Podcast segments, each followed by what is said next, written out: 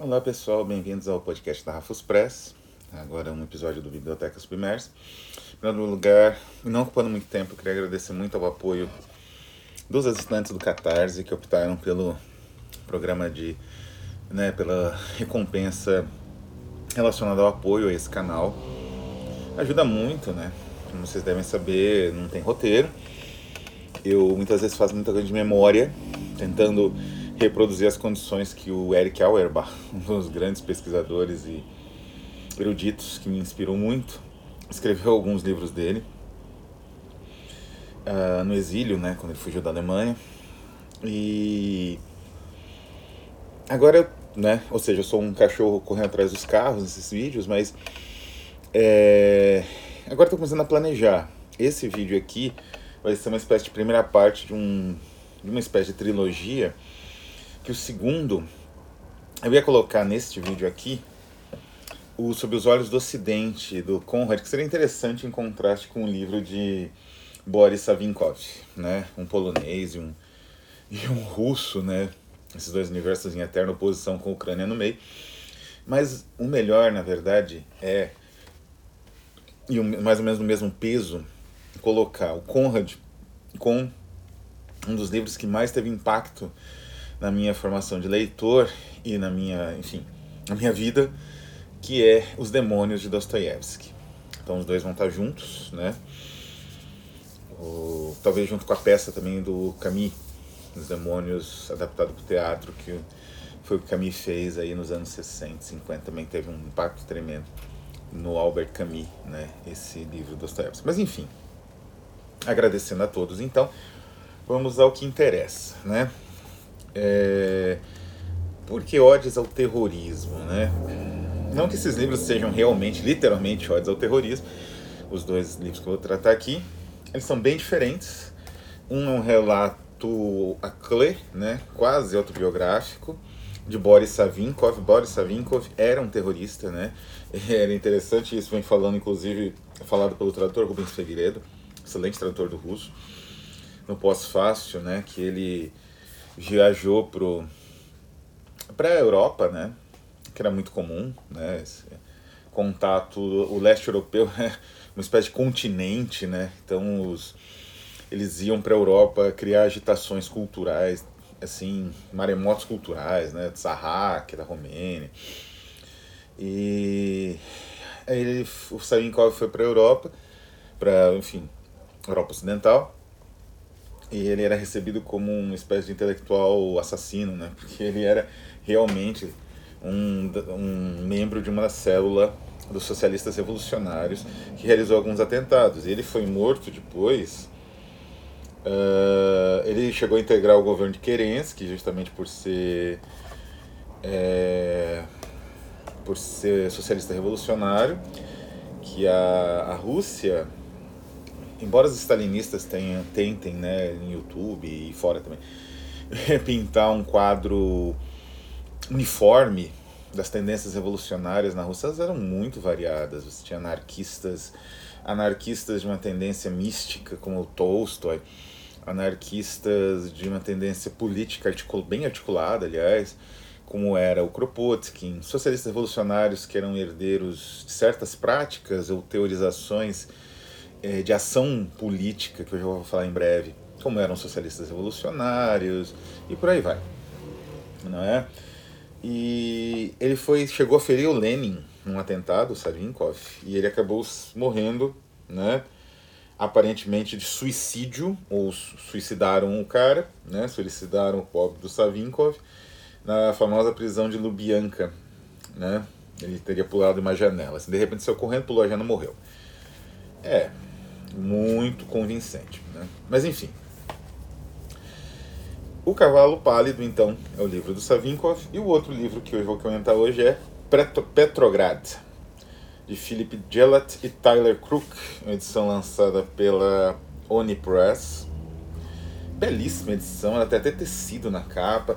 Esse é um dos livros que, assim, é um, para mim é um enigma, porque que ele ainda não foi traduzido. Eu tentei traduzir, como editora de tendência universitária, essa história em quadrinhos.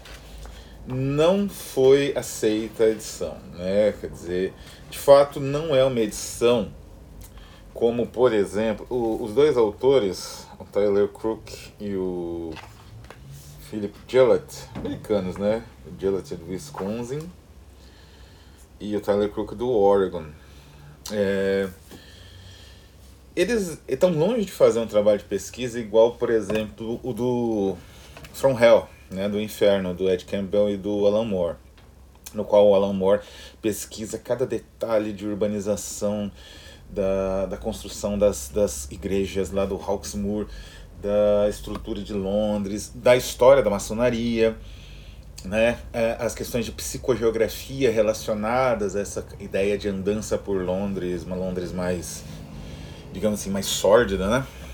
E que se perdeu com, com bombardeio, então tentar recuperar essa Londres anterior à, Blitzkrieg é, alemã. Isso daí é um trabalho que o Alan Moore de anos, né? O, o, o, a dupla aqui, o Gellat e o Crook, o Crook trabalhou bastante no BPRD, né? Com Hellboy e tal. Eles estão um trabalho mais simples, embora tenha até uma bibliografia, né? Logo, acho que no final tem uma bibliografia de obras consultadas, né? Aqui até grande. Tem Radzinski, tem até os arquivos Rasputin, né? HQ chama Petrograd, mas ela trata basicamente do Rasputin, né? E as duas HQ, eh, tanto o livro do Savinkov quanto a HQ do Gelat Crook trabalham com o atentado, né? Uma, uma, digamos assim, uma prática corrente de uma concepção de ação política baseada no terror bastante século XIX, né? O atentado individual, vamos dizer assim, o atentado individual que deu origem à Primeira Guerra Mundial. Isso foi uma espécie de herança política, né? Do anarquismo, especialmente do Bakunin, né? A, figura-chave, o nome-chave nesse processo é o Nechayev, que era uma figura misteriosa, teve relação, relação com Bakunin, né? inspirado por Nechayev, Bakunin escreveu seu próprio. Né? Existiam vários catecismos revolucionários. O do Bakunin é um pouco mais pensado em termos humanos, vamos dizer assim, em termos de não só de tomada de poder, mas estruturação de poder e de análise do que você precisa realizar para tomar o poder. Isso era comum na época. O, o Blanqui, o Augusto Blanqui, que é um outro grande revolucionário, também escreveu um manual de tomada de poder para civis tomar o poder de quartéis, não é? E o Bakunin escreveu dele, mas o catecismo no Nechayev me parece talvez inspirado pelo Stirner, que também era uma fonte de inspiração né, nessa época é de um pensamento mais radical no sentido da, digamos assim, de não se abraçar possibilidades ético-morais na condução da revolução. É interessante que esse princípio de ignorar esses processos ético-morais, que são a base até do próprio funcionamento da sociedade para evitar que a sociedade se desgarce, esse, essa, esse princípio foi adotado pelos próprios bolcheviques né, na Revolução. Porque as tchecas, elas basicamente, isso é mostrado em relatos de adeptos do, do, do bolchevismo que for, pertenceram às tchecas, né, como Alaska, que eu já comentei aqui, dos Azubrin, eles executavam tudo, tudo, tudo que aparecesse pela frente, homem, mulher, criança, criança nem tanto, mas às vezes com os próprios filhos né, do, do Tsar. Então, e o princípio era que é a revolução. A revolução é como uma espécie de abalo sísmico que você não tem muito controle, né? Você vai fazendo o que é necessário para que a revolução continue, é, pro, pro, progrida, vamos dizer assim. E o Nechayev que lançou as bases disso. Mas enfim, do que tratam então esses dois livros? Vou falar primeiro do Cavalo Pálido, é um romance a respeito de uma unidade, né, de uma célula que planejava o atentado contra o governador de Moscou, se não me engano, né? Uh, e eles até são bem sucedidos. Tentam várias vezes, uma hora falha a arma, outra hora a bomba não está bem programada, outra hora a autoridade, que é o governador, ele faz outro caminho, não é? E é uma célula composta, se não me engano, se não falha a memória, por quatro ou cinco pessoas. Tem o líder da célula, que é quem narra, que é o George, o codinome dele é George O'Brien. É interessante porque ele não sabe uma palavra de inglês, né? Mas ele tem um codinome em inglês. É super convincente, né? Imagine um russo que chama George O'Brien, ou que se apresenta né, como George O'Brien, que não fala uma palavra de inglês, não tem sotaque, nada, e é inglês, né? Quer dizer, ele, ele é colocado na sociedade como inglês. Isso pode parecer bizarro, não é? E, e, associado até com outras obras sobre terrorismo, num tom mais irônico, vou falar daqui a pouco também.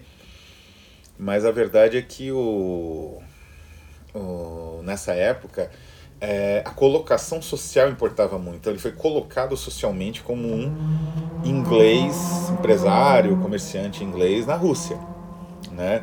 E isso revela um detalhe interessante, que é uma hora que eles têm que sumir, depois que o primeiro atentado fracassa, ele fica numa dacha, né, numa casa de campo russa, e você fica perguntando, e ele não explica isso, é bem interessante, porque, uh, digamos assim, uh, a estruturação social do ato terrorista e política, ela é dada em, digamos assim, em doses bem pequenas. Então, você sabe que ele tem contatos com a política regular, o que é normal.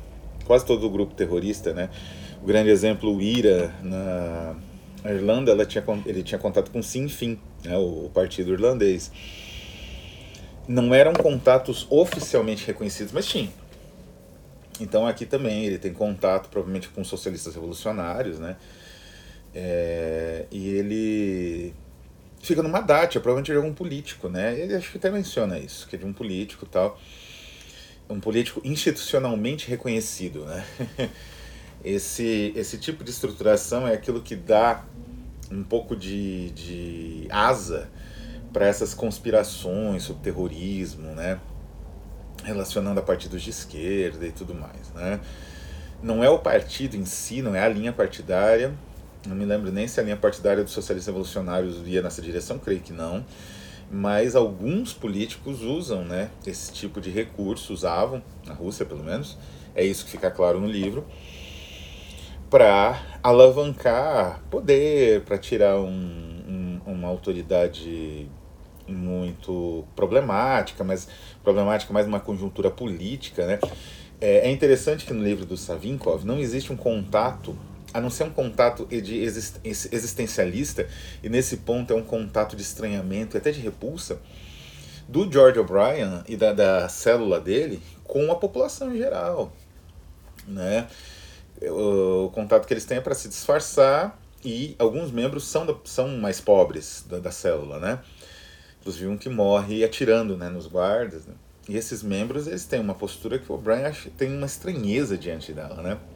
Nitidamente que o O'Brien pertence a outra classe social. Então são, é uma célula né, de quatro, cinco pessoas. Uma delas é uma mulher que é uma química, que é quem faz as bombas. Aí tem até uma descrição um pouco da bomba, né? Ela tinha um sistema engenhoso de gatilho, né, de detonação, baseado ali no, no, mais simples possível, né? Que você possa desenvolver em casa, um apartamento, sem perigar explodir tudo.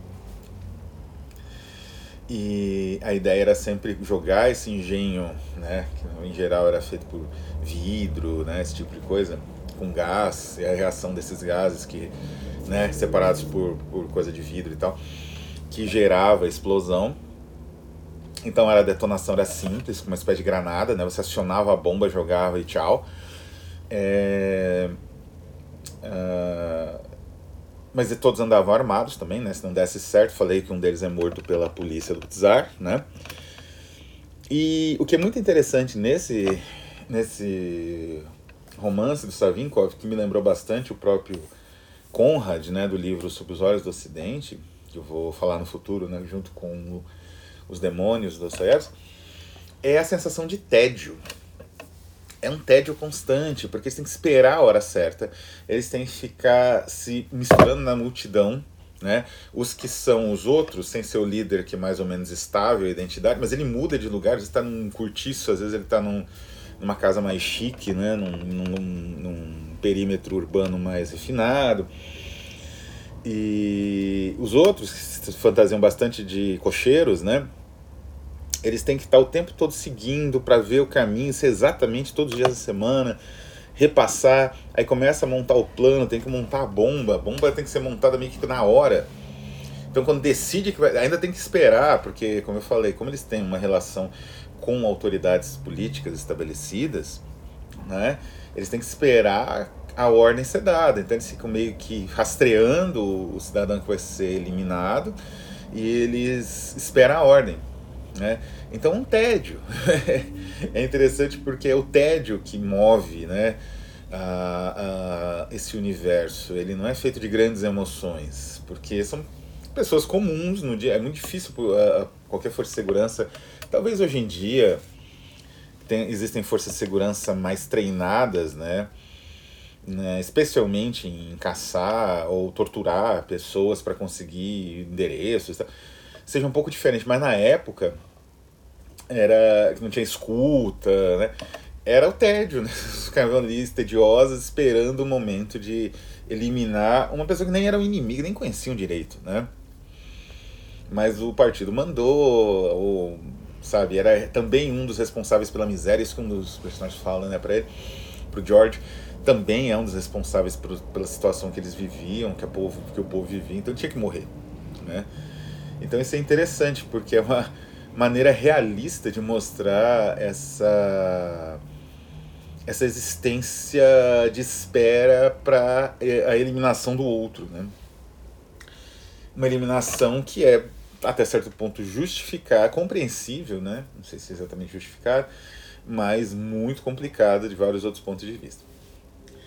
Bom, já o Petrograd, ele é uma história em quadrinhos, né? Como eu falei dessa dupla, né? O Gelat e o Crook. É muito bem desenhada. O desenho tem, é um pouco estilizado. Ele é uma mistura em duas cores. Quer dizer, é, uma, são, é o preto, três cores. É o preto, branco e tonalidades de vermelho que vão atravessando, às meio rosa, né? E assim, esse material, o desenho lembra um pouco até o desenho do próprio Hellboy. Tem uma pegada um pouco mais europeia, um pouco mais refinada dos traços, né? Do que o traço do, da HQ de herói americano. E ele conta a história de um espião inglês, não é? Que ele está na Rússia, não, também o inglês, né? Engraçado e, uh, digamos assim, a missão dele é tentar fazer com que a Rússia não saia da guerra contra a Alemanha. Né? Então a gente está em Petrograd em 1918, né? 16, na verdade. Os últimos anos da guerra, né? Um ano antes da Revolução. Aí a ideia é, digamos assim, fazer com que a Rússia se mantivesse na guerra e rastrear os elementos que pudessem, digamos assim, criar uma instabilidade política que levassem o Tsar, que era um indivíduo muito, muito complicado ali, né? muito fraco uh, politicamente falando, ele era muito instável, né? Então, tentar manter esse indivíduo extremamente complicado aliado das potências ocidentais contra a Alemanha e a Turquia, né? Que eram basicamente os inimigos na Primeira Guerra Mundial os inimigos ali das potências ocidentais, né? Enquanto isso, né, quer dizer, e aí tinha uma série de intrigas palacianas, né? A Rússia ela tinha uma nobreza que também sempre foi muito uh, conspirativa, né? E essa nobreza, uh, uh, enfim, ali sempre fazendo intrigas palacianas, né? Sempre em lutas pelo poder, poder local, poder regional e poder geral em toda a Rússia, em todo o Império. Né? E, ao mesmo tempo, esse agente percebia, obviamente, por ser um agente, né, uma mobilização popular tremenda, que ele nunca tinha visto antes, e que seria ali o embrião da Revolução Bolchevique. Então, de outubro, né? Então a, a história é essa. ela traça esse paralelo, ele de certa forma sempre estimulando esses sentimentos, esse espião inglês, né? De meio assim de, de permanência na guerra, necessidade da guerra e tal. É, ele era pago para isso. Só que lá pelas tantas, o, o Rasputin, né, o Rasputin, ele era visto como um sujeito que pode ser que influenciasse o imperador a sair da guerra. Tem, tinha vários. Tem, tem um jogo político intrincado envolvido, né, que eu estou fazendo um enorme resumo, porque é uma HQ longa, ela tem mais de 250 páginas, né? Muito bem desenhada, né? Relativamente bem escrita, né? Um pouco geral, trata, sei lá, do caso, né, do mais conhecido que é o Rasputin, mas as intrigas eram bem mais complexas, envolviam um monte de gente. Mostra, é, traz aqui a morte do Rasputin, que é célebre, né? Ele foi envenenado, depois esfaqueado, deram um tiro nele e passaram, acho sei lá, com o carro por cima, fizeram um monte de coisa e ele no e jogaram ele no rio. E no final das contas ele foi morto no rio por, por afogamento.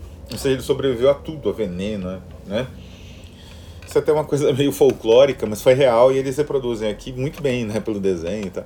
É uma HQ interessante, que trata, como eu falei, de um atentado. Só que dessa vez, isso que é interessante no contraste com Savinkov, enquanto Savinkov mostra uma estrutura política popular, vamos dizer assim, né, de certa forma, que tenta mudar uma direção uh, de administração de uma cidade, que era o que dava para fazer, né, que era, digamos assim, essa ideia, você matava um administrador para ser um administrador próximo administrador entendia né, o que poderia acontecer com ele, ou fosse escolhido alguém mais conciliador e tal. Em Petrogrado você tem nobres conspirando, né, inspirados inclusive pelo espião inglês, conspirando para eliminar o, o, Rasputin, que era uma figura de, digamos assim, influência na coroa. Então eles queriam eliminar essa figura de influência de qualquer forma. Então é um procedimento de, de atentado muito diferente, porque de certa forma os nobres fizeram isso, meio que na representação da HQ pelo menos, quase que combatendo o tédio. é como se eles se envolvessem em política. Daí a, a, a estrutura, a, digamos, o planejamento mambembe da coisa toda, né? De você tentar dar veneno, não sei se estava numa dose muito pequena, aí não dá certo, dá uma facada, não sabe dar facada direito, não tem treinamento militar. Depois dá um tiro e fica todo mundo assim confuso, o que, que a gente deve fazer agora? Se livra do corpo, como se fosse uma milícia, mas assim, de qualquer jeito o corpo logo é, é descoberto, um dia ou dois depois, né? Então, assim, é um, um não é um grupo organizado, mas que procede de forma terrorista, né? ali dentro das estruturas de poder da Rússia naquela época. Então são dois livros fascinantes. Aqui eu reforço editoras brasileiras que têm interesse em Petrogrado, eu posso traduzir, até escrever um pouco sobre o tema, como eu fiz agora, né? Falei um pouco sobre o tema. É uma HQ que vale a pena, acho que a leitura. É uma HQ muito bonita. Essa edição da Unipress é lindíssima, tem até tecido na capa, né? Capa dura e tal. E a edição do Savinkov, eu vou acho que deixar os links. A edição do Savinkov é da Grua, é uma ótima editora também, muito bem traduzido. E é um romance excelente a respeito. Essas duas narrativas tratam muito bem, né?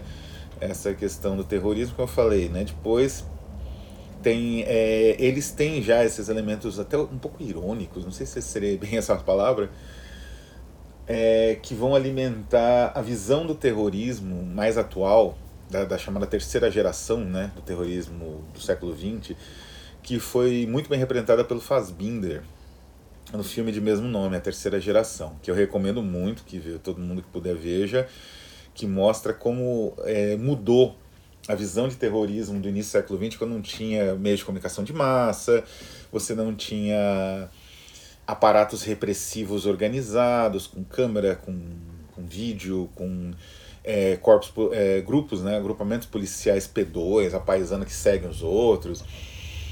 É, enfim, hoje em dia os aparatos repressivos eles são muito mais complexos e os grupos terroristas eles, eles se organizam de uma forma muito mais densa, do que essa busca existencial dentro do tédio ou é, para escapar do tédio que é apresentado nesses dois livros. Então é isso. Um abraço a todos e até a próxima.